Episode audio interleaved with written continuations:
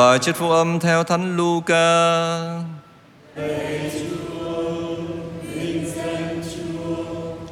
Khi ấy, mẹ và anh em Chúa Giêsu đến tìm người, nhưng vì đám đông nên không thể đến gần người được. Người ta báo tin cho người rằng có mẹ và anh em thầy đứng ở ngoài muốn gặp thầy.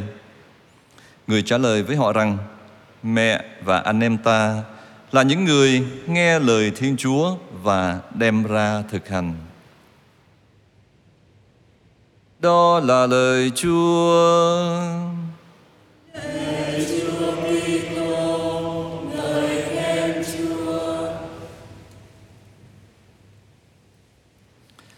Lắng nghe và thực hành lời Chúa.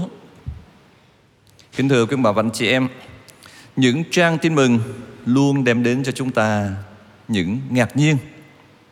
Chẳng hạn, ngạc nhiên vì một ông chủ hào phóng và quảng đại đối với những người làm công chỉ có vỏn vẹn một giờ mà được trả công như thể là làm việc suốt một ngày.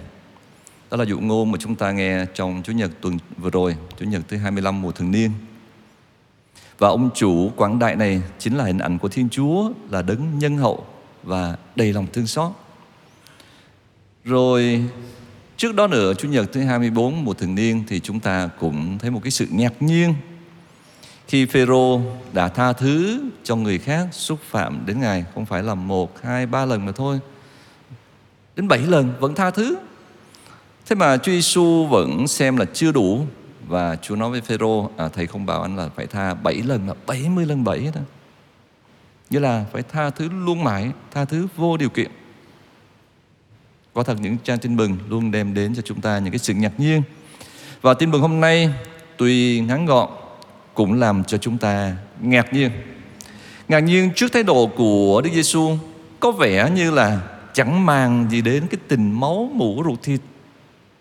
Và ngạc nhiên trước cái câu trả lời của Đức Giêsu và câu trả lời này được xem như là một cái mạc khải rất quan trọng và đồng thời cũng đem đến cho chúng ta cái niềm vui và hạnh phúc khi Chúa Giêsu nói rằng mẹ tôi và anh em tôi chính là những ai nghe lời Thiên Chúa và đem ra thực hành.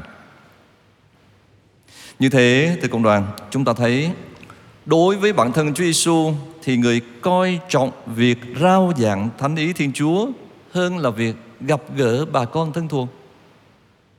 Còn đối với người khác thì sao? Người coi những ai nghe lời Chúa còn trọng hơn cả bà con ruột thịt nữa. Và trong trường hợp này chúng ta thấy rằng mẹ Maria vừa là mẹ Đức Giêsu theo nghĩa ruột thịt, mẹ cũng là mẹ theo nghĩa thiêng liêng như Đức Giêsu vừa nói. Bởi vì sao? Bởi vì mẹ luôn là người thực thi thánh ý Thiên Chúa. Do đó chúng ta thấy rằng câu nói của Đức Giêsu chẳng những là không phủ phàng trong cái tương quan ruột thịt với mẹ Maria nhưng lại càng tăng thêm cái phẩm tính cho mẹ Maria. Tại sao chúng ta có thể nói như thế? Bởi vì khởi đầu, khởi đầu bằng cái lời xin vâng rồi cưu mang xin hạ ngôi hài Thiên Chúa.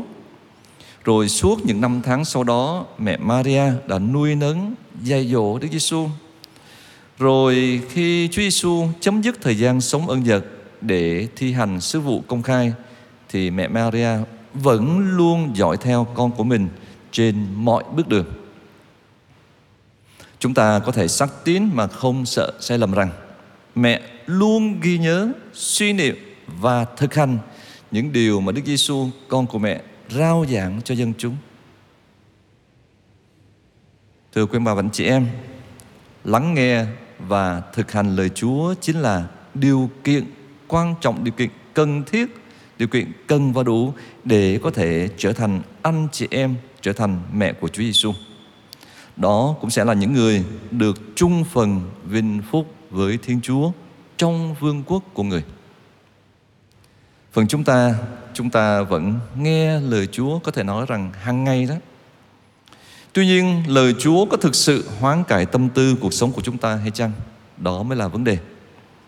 Nghe và thực hành lời Chúa, thực hành một cách gọi là sắc tín thì được ví như là người khôn xây nhà trên đá. Thế thì dông tố bão bùng xảy ra vẫn không có làm cái căn nhà đó sụp đổ.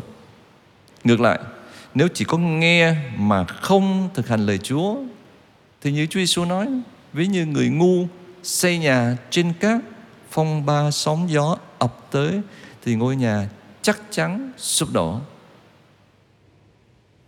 Vâng thưa cộng đoàn, nghe và thực hành lời Chúa ví như việc lắng nghe với trái tim.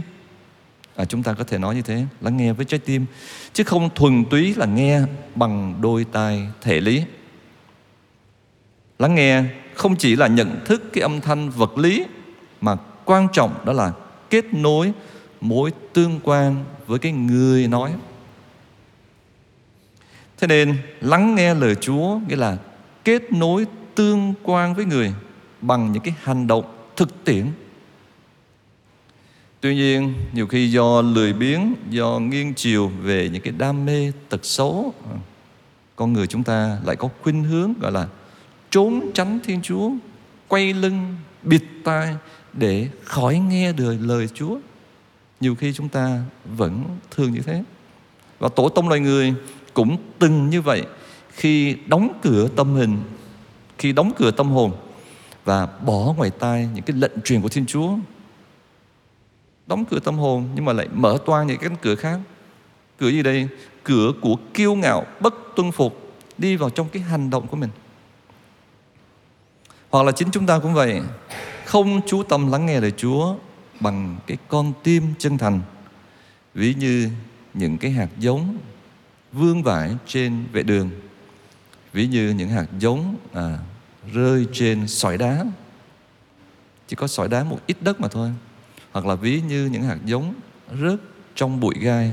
Thế thì chìm ngập ở trong bụi gai không thể nào phát triển thành những cái hành vi tốt đẹp được.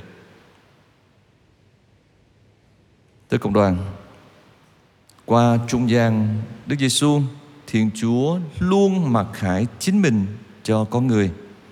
Thông truyền cho con người biết Người là đấng rất nhân từ Chậm oán giận Nhưng đầy lòng thương xót Đồng thời Thiên Chúa cũng yêu cầu con người đó là gì? Đón nhận, sẵn sàng lắng nghe và thực hành lời Chúa.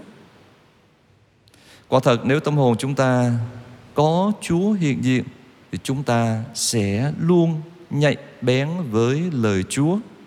Lắng nghe bằng cả trái tim, lắng nghe với hết sức mình và nhất là lắng nghe bằng những việc làm cụ thể của đôi bàn tay. Xin Chúa Giêsu xóa tan sự điếc lác nội tâm của chúng ta, giúp cho cái đôi tay tâm hồn chúng ta ngày một thêm tin tưởng để có thể bình tâm lắng nghe lời Chúa, hăng say thực hành lời Chúa. Nhờ đó mà chúng ta xứng đáng lãnh nhận cái lời chúc lành tuyệt vời của Đức Giêsu, đó là mẹ tôi và anh em tôi chính là những ai nghe lời Thiên Chúa và đem ra thực hành. Amen.